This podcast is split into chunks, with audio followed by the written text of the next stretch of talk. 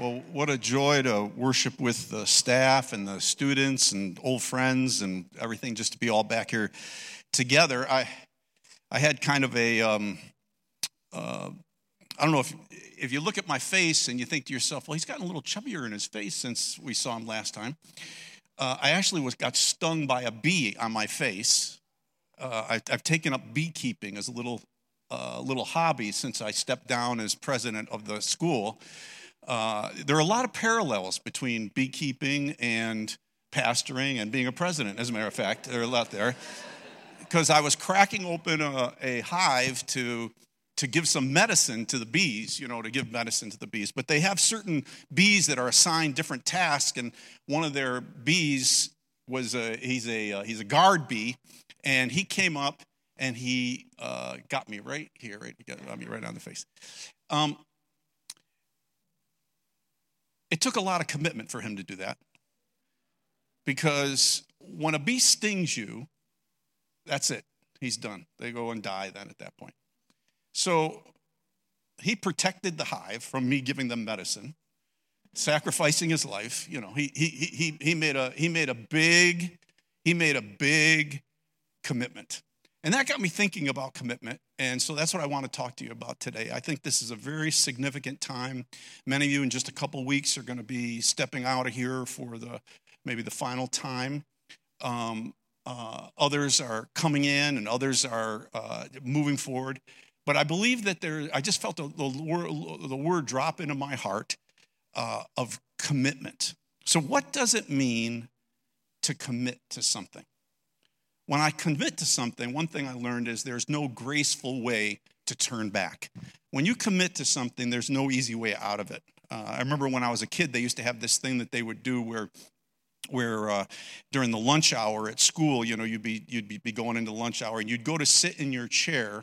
It would come it would come in waves, different times we have a high school and but you'd go to sit in your chair and somebody would reach and pull the chair out from underneath you. Anybody ever hear of something like that happening right?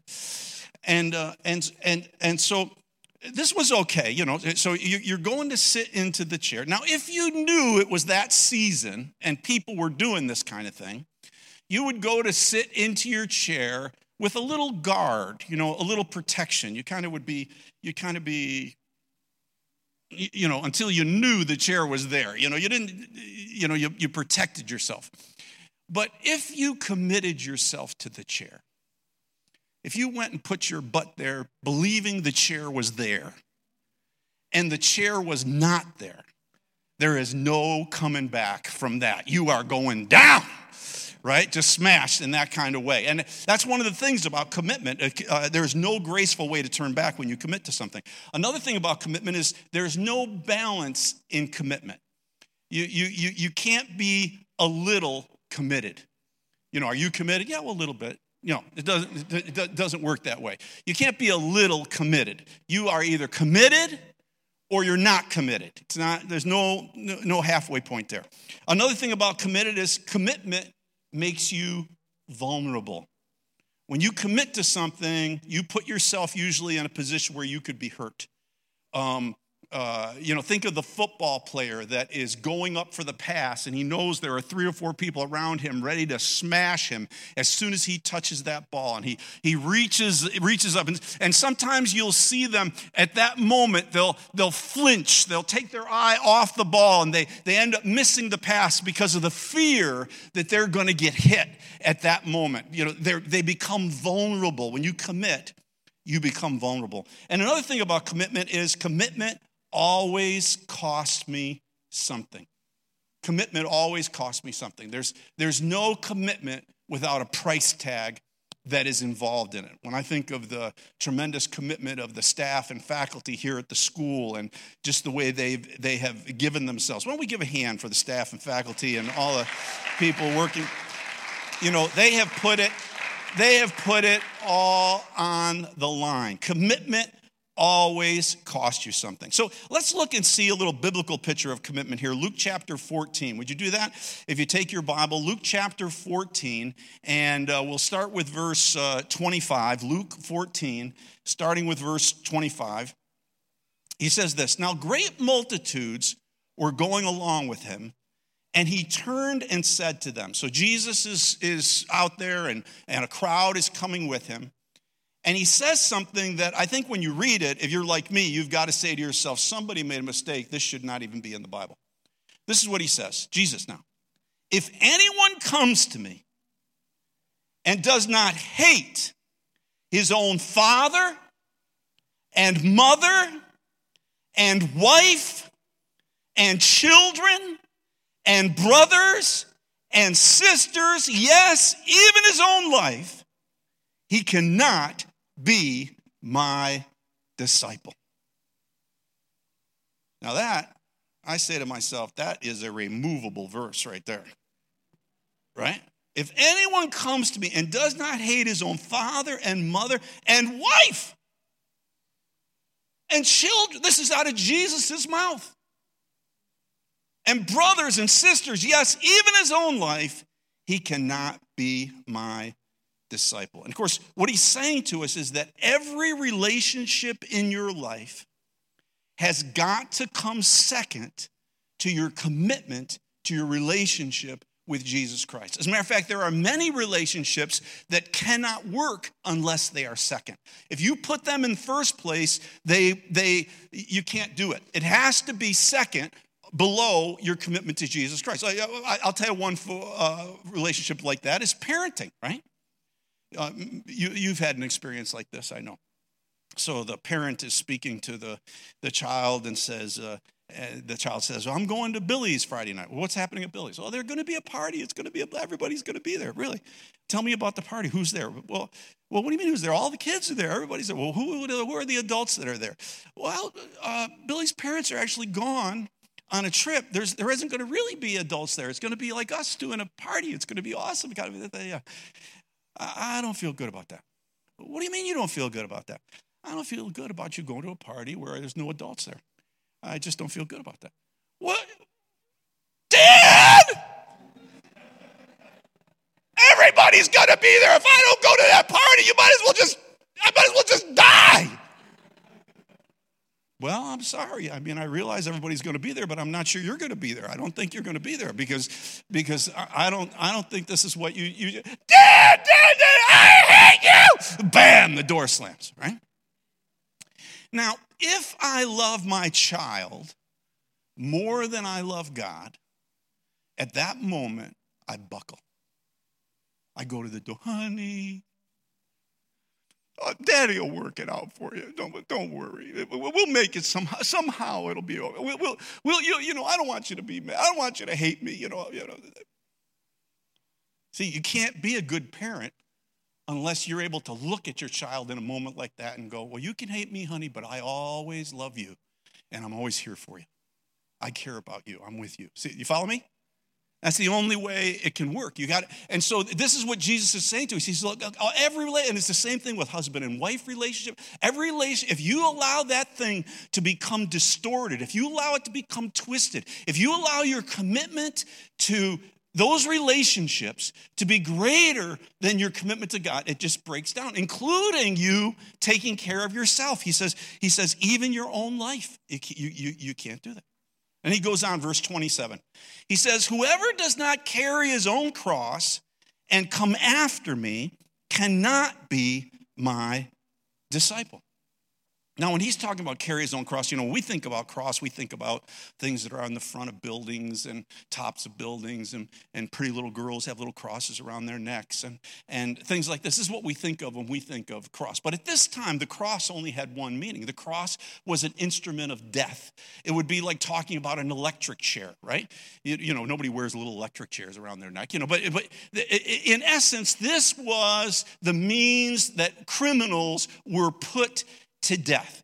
And a person who had to carry their cross would be at a complete loss of all reputation. Anything of value would be wiped out. As a matter of fact, if you were on the, the last thing you would want, you know, the streets in, in Jerusalem, uh, the, the old city, are very narrow, like from here to the, the front row right here. And, and, and you can imagine a, uh, if I was standing against the wall there and, and a person was coming surrounded by Roman guards and they were carrying their cross on their way to be crucified And that person came and they came to where I was and they looked up and said, Hi, Mike. That would be an awkward moment, right? Because that person is of no reputation and they would be identifying with me in some way, it would be like, uh, I don't, I think you, you mean the other Mike. I don't, you know what? Not me, see, not me. And that's the, that's the, the way he says, whoever does not carry his own cross, whoever does not, it doesn't have that commitment, that willingness to lay down even their own reputation. And then he goes on, verse 20, he says, for 28, for, for which one of you, when he wants to build a tower, does not first sit down and calculate the cost. Calculate, important word. To see if he has enough to complete it.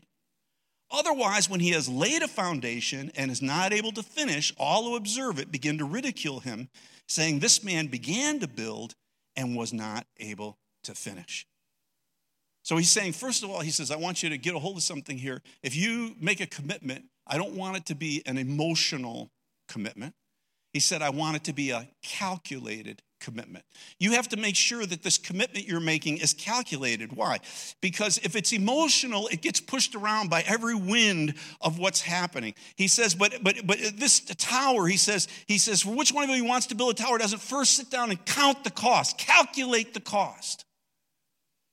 Some of you may have come to Elim, and uh, maybe it was an emotional commitment that you came here with. And now you're here at the school and you're, you're looking at it and you're going, This wasn't really what I thought it was going to be. You know, this is, and, and you're recalculating. You know, we're, we're hitting, the, hitting the buttons again, recalculating to say, How can I get out of this commitment? How can I get out of this thing? He says, no, he says, before you make a commitment, you need to. And he, and he wants to emphasize it so much that he actually re says the same principle again. Look at verse 31. He says, Or what king, when he sets out to meet another king in battle, will not first sit down and take counsel whether he is strong enough with 10,000 men to encounter the one coming against him with 20,000? Or else, while the other is still far away, he sends the delegation and asks terms of peace. He says, you, look, you got to count the cost. He says, he says, it's like this. It's like you, you're in a battle and there's only a few of you and a lot of them. And you got to make a decision. Am I going to throw myself into this battle? It looks almost certain that I'm going to get decimated if I do. Am I going to throw myself into this battle or instead eh, do I want to run and hide? He says you got to count the cost. Maybe you need to send for a delegation peace. He said because because there's something that you need to do that everyone who's in a battle, everyone who's in warfare, everyone needs to do. There's something that has to happen where you look at the odds against you and something comes into you, like it came into David when he was getting ready to go up against Goliath and something comes into him and he looks and he says, You come to me with a sword and a shield, but I came to you in the name of the Lord our God. Something rises up inside of you. You count the cost and you say, I don't care what they have. They may be bigger than me. They may be stronger than me. They may be this or that, but I am committed. I'm going to throw myself into it. I'm going to give it everything I've got.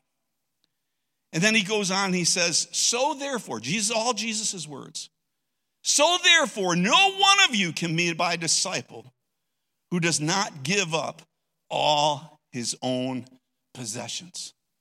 Possessions have a gravity to them. All possessions, you know, there's a sense in which we own, but there can also be a sense in which the possession can own us.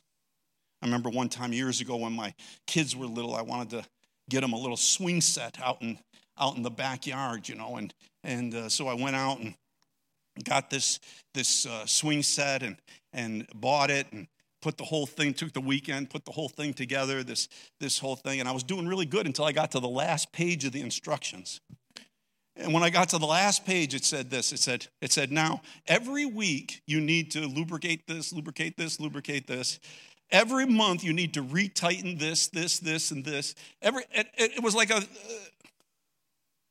And I, I looked at my wife. I said, I thought I bought a swing set. I said, I bought a life commitment. Right? This is the, this is the way possessions are. But there's one thing that will have to happen. You'll have to give possessions. I remember when I came as the president of the school, the school at that time was in crisis, uh, very, very difficult situation we were in the midst of. I'd only been here a couple of months.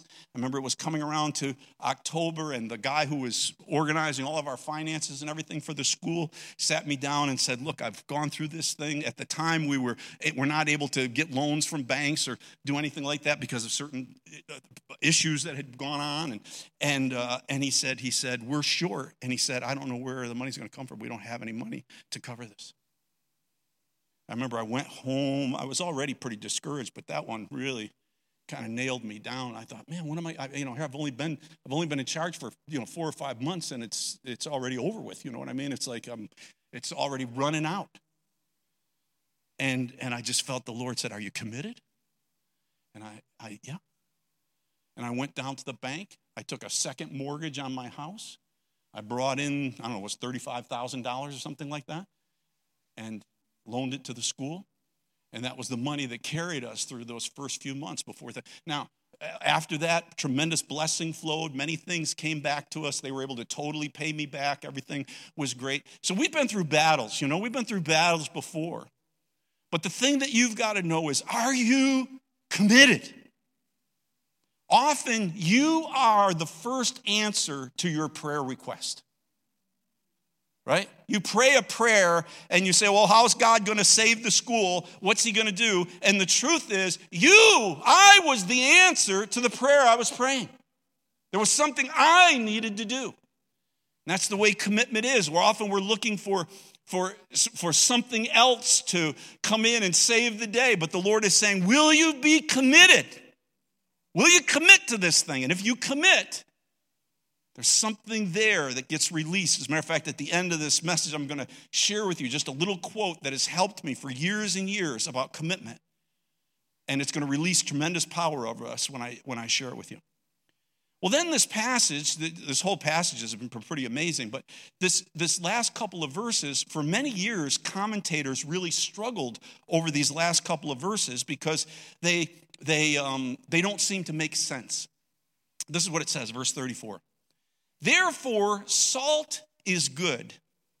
But if even salt has become tasteless, with what will it be seasoned?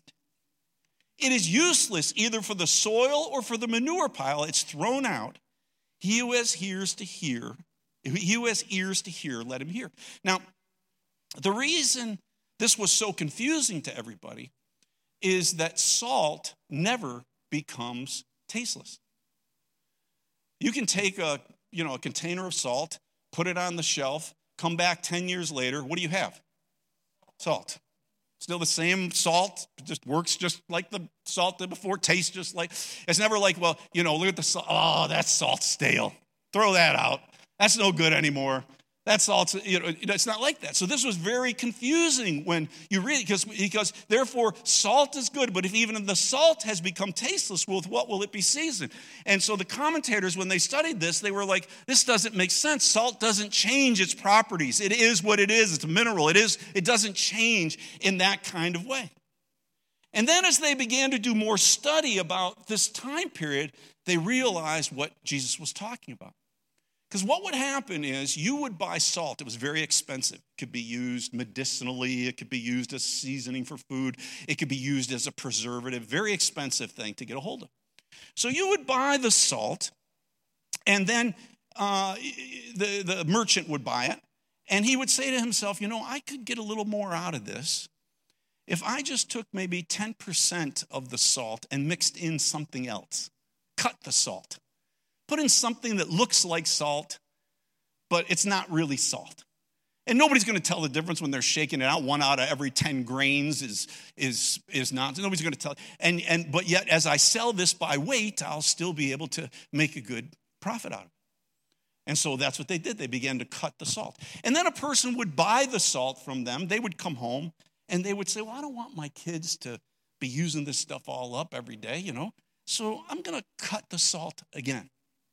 And every time the salt would change hands, it would be cut just a little bit. Cut, cut, cut. Until finally the salt became what? Tasteless. Right? It, it, it, was, it wasn't salt anymore. It looked like salt, but it wasn't salt. It, been, it had been cut so many times. You see, salt is a picture of commitment. Now, let me just say to you your salvation is secure. That is, you've given your life to Jesus Christ, you've trusted in Him, you've placed your faith in Him. He, he has saved you. We're not talking about any fluctuation in that at all. That's very solid. But what is not secure is your commitment. Over time, people have to recommit themselves. They have to, the salt has to be repurified because as you go through life, every time you face a situation and you make a little compromise, you cut your salt. You cut your commitment. Just a little here, a little here, a little here, a little there. Jesus says, once that salt becomes tasteless, what's it good for? He says, it's good. you might as well throw it in the manure pile. It's, it's, it doesn't do anything. And so, what has to happen? This isn't your salvation I'm talking about, I'm talking about your commitment. What has to happen is you have to have a moment, a, a time of recommitting. There has to be a reconsecrating of your life. Now, if you think about this, you'll know that what I'm saying is true. So, so for how many of you believe that a five-year-old can give their life to Jesus? Okay, I believe that too. I believe a five-year-old can give their life to Jesus. But how many of you know that the commitment that a five year old had when they gave their life to Jesus as a five year old, when they become a 10 year old, might have to be redone again. Right? And when that 10 year old becomes a 15 year old, are you with me? Maybe all at once there's got to be some fresh content. Why? Because with every new season comes new temptations, comes new opportunities, comes new possibilities. And so the commitment that I had before, the commitment that you had, uh, seniors, three years ago when you came here to Elim and you, you, you, you, you began, that commitment that got you in the door doesn't mean it survived three years here. You could have made tons of tiny compromises over that time. And the fact is that right now you're coming down to graduation and you're thinking of it as a finishing of something, but I say to you, it's actually a beginning of something. Are you going to reconsecrate yourself for this next season? Are you going to give it all? Are you going to commit in the way God wants you to commit to go into this next thing that God wants you to do? I remember when years ago. matter of fact, I was living right down in the what's the library now. The back of it, where it's a dormitory, girls' dorm, I think it is. Uh, the back there, I was uh, I, I, was had an apartment there. It's where I lived. My, my, first son, Toby, when he was born, he was right there. My wife Terry, and and uh, at that time, it was 1984. I bought my first new car. Now this was a big deal because uh, my it was a little Nissan Sentra wagon. My uh, nothing special. My, my uh, but you know, my mother never drove a car. Never, never, never had a car. Our family never had a car. This was like, I bought not just a car, not just an old wreck like I normally drive. I bought my first and only really new car, 1984 Nissan Sentra. And I really thought that car was something special. I would come out here, right out there in front of the library, and I'd polish that car up, you know, get it all shining and looking good. Wow, I have a new car. Wow. And I'd get that thing all happening. And one day I'm out there polishing the car, and my little son Toby, this, this parking lot down here in those days was, uh, was stone. It wasn't, you know, nice blacktop like it is now. And my little son Toby was out there. He was, you know, maybe four years old and uh, he he was playing in the stones and stuff like that.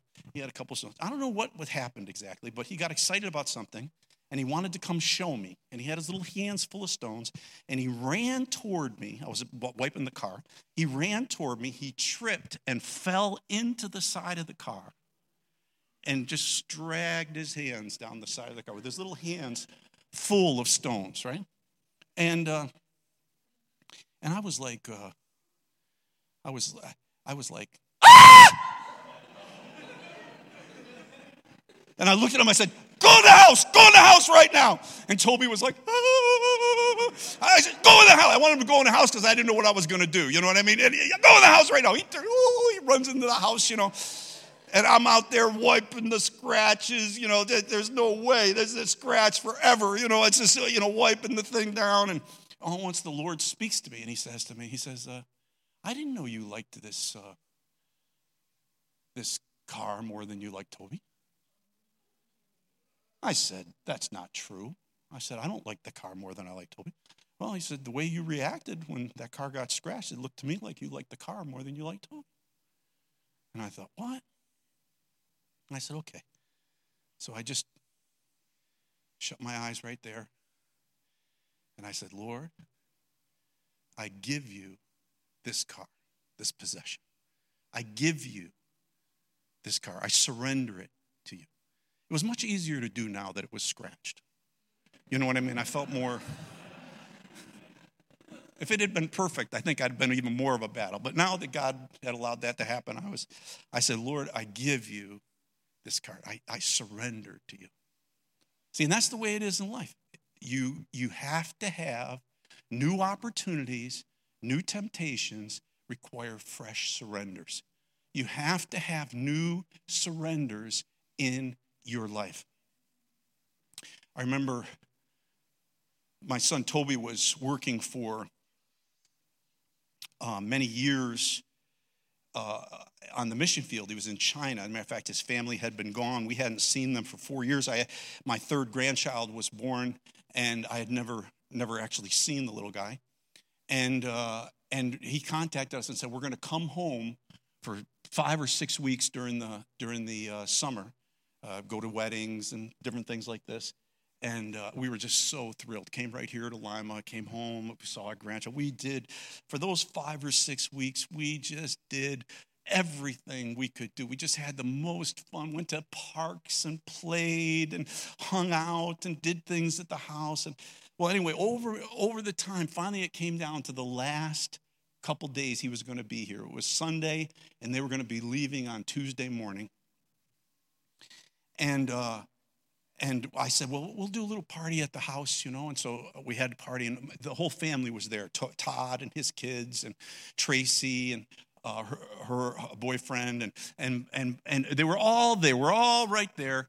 And we, we just had a great time, just a great time together at that little party. But as it ended, Todd got up and he said, it was near the end, and he said, he said, hey, Tobe, he said, uh, I have to leave on a business trip, so I'm not going to be here when you leave. So this is goodbye for us. And he came over and he, he started hugging Toby. Well, we hadn't, this was not goodbye time. This was just a party time, you know. And we, emotionally, we were not prepared. Toby starts hugging, he starts crying, Todd starts crying. I start crying. Everybody in the room is weeping now, right? We're all sobbing, you're going, you know, we're all crying. Well, then they leave. And I look at my wife and I say, I cannot do it. She says, Do what? I said, I cannot go on, I cannot go on Tuesday morning and say goodbye to them. I said, I just can't. I, I, after this, I am just totally wiped out. I said, I, there is no way. If my little granddaughter, little, she looked like she, she she's all blonde curls, and she looked she looked kind of like uh, Shirley Temple. And and and if she if they were taking me, she was the old enough. She was like five or so years old. I said, if they're taking her away, and she looks back and goes, save me, because she doesn't want to go back to China. I said, I'm gonna go ballistic. You know what I mean? I'm just gonna lose it absolutely, completely. And, uh, and so, so uh, I, I said, okay, we'll go over, we'll go over on Monday and we'll say goodbye to them. And, uh, and you know, so we did. We came over Monday evening, real positive and smiley for the kids and everything, and goodbye, and oh, we'll be back together again soon, and the whole thing. We end up leaving, and now it's Tuesday morning, and and uh, and they're going to leave. Years before, my kids, several of my kids ended up doing missions work. and I would tell them stories, missions stories. One of the stories I would tell them was about a group called the Moravians, who in, uh, I think it was 1827 or so, an amazing revival. They, they had a, a revival where they had a prayer meeting that ran for 100 years, 24 hours a day for 100 years, the Moravians. Now that's revival. Something so amazing happened. And uh, they got so filled with Jesus that they just wanted whatever Jesus wanted, these Moravians. And a couple of them came, they, they were, one was a carpenter, one was a potter, and he, they both made their decision that they wanted to so preach the gospel in foreign lands, even though they didn't have the resources to do it, that they decided to sell their, themselves as slaves and to be carried to the West Indies where they could preach the gospel. And so they, uh, they did that. And, um, and and it came down to that morning when the boat was getting ready to pull away from the dock. They were up on the deck saying goodbye to all the church's friends that had gathered to, to say goodbye to them. And as it began to pull out into the fog, it was said that they spoke these words. They, they yelled out the answer to the question that they knew people were struggling with. Why would they do this? Why are they doing this? And they yelled out, To win for the Lamb the reward of his suffering. This is why we're doing what we do. To win for the Lamb the reward of his suffering. And they sold themselves in a one way ticket to a foreign land to give their lives. They committed to win for the Lamb the reward of his suffering. And this was a story that we had told to the kids as, as children. But of course, it had been many years before. But on that Tuesday morning when Toby was leaving, I got a text as they were getting onto the plane. And I wrote the text down. It says this About to leave for Shanghai. Why do we do this? Oh, yeah. To win for the Lamb the reward of his suffering to win for the Lamb the reward of his suffering. Now, I don't know what. You know what's happening with you, okay? I don't know what your situation is. If you're looking at the summer, if you're looking at coming back next year, if you're those of you that are graduating, are you going to commit to ministry? Or are you going to get sucked into some other path? Are you going to move in the direction that God wants you to move in, that He's spoken to you about, that He challenged you with? But I just wonder today is there a need for a, a new commitment? A need for you to renew, to renew yourself and to say, I am going to go all the way. I'm going to finish. i have counted the cost. I'm, go, I'm going to give it everything I've got. It may look like there are more against me than are for me, but I am committed. I'm going into this thing with all that I have. Just bow your head and your hearts right now. Would you do that? Just bow your heads and your hearts before the Lord.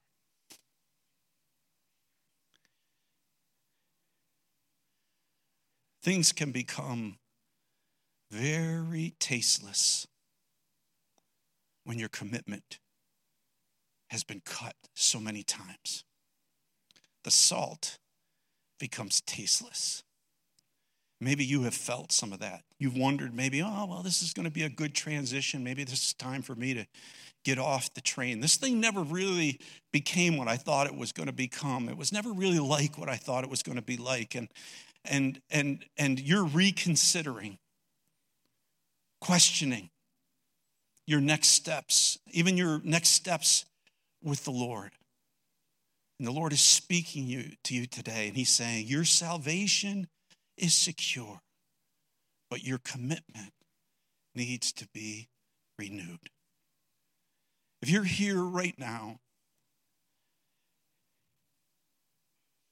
and you you realize that today has been like a little bit of a divine appointment for you. It ha- that I am not just talking to the air here somehow, that this is a description of your soul, of where you feel you're at. and you want to freshly surrender to the Lord, I want you to lift both of your hands and just stand to your feet. And by doing that, you're making, you're renewing yourself. It's not the end of what this renewal. I think God's going to talk with you about some stuff. But you want to begin right now to renew yourself. The salt has become tasteless. With what will it be made salty again?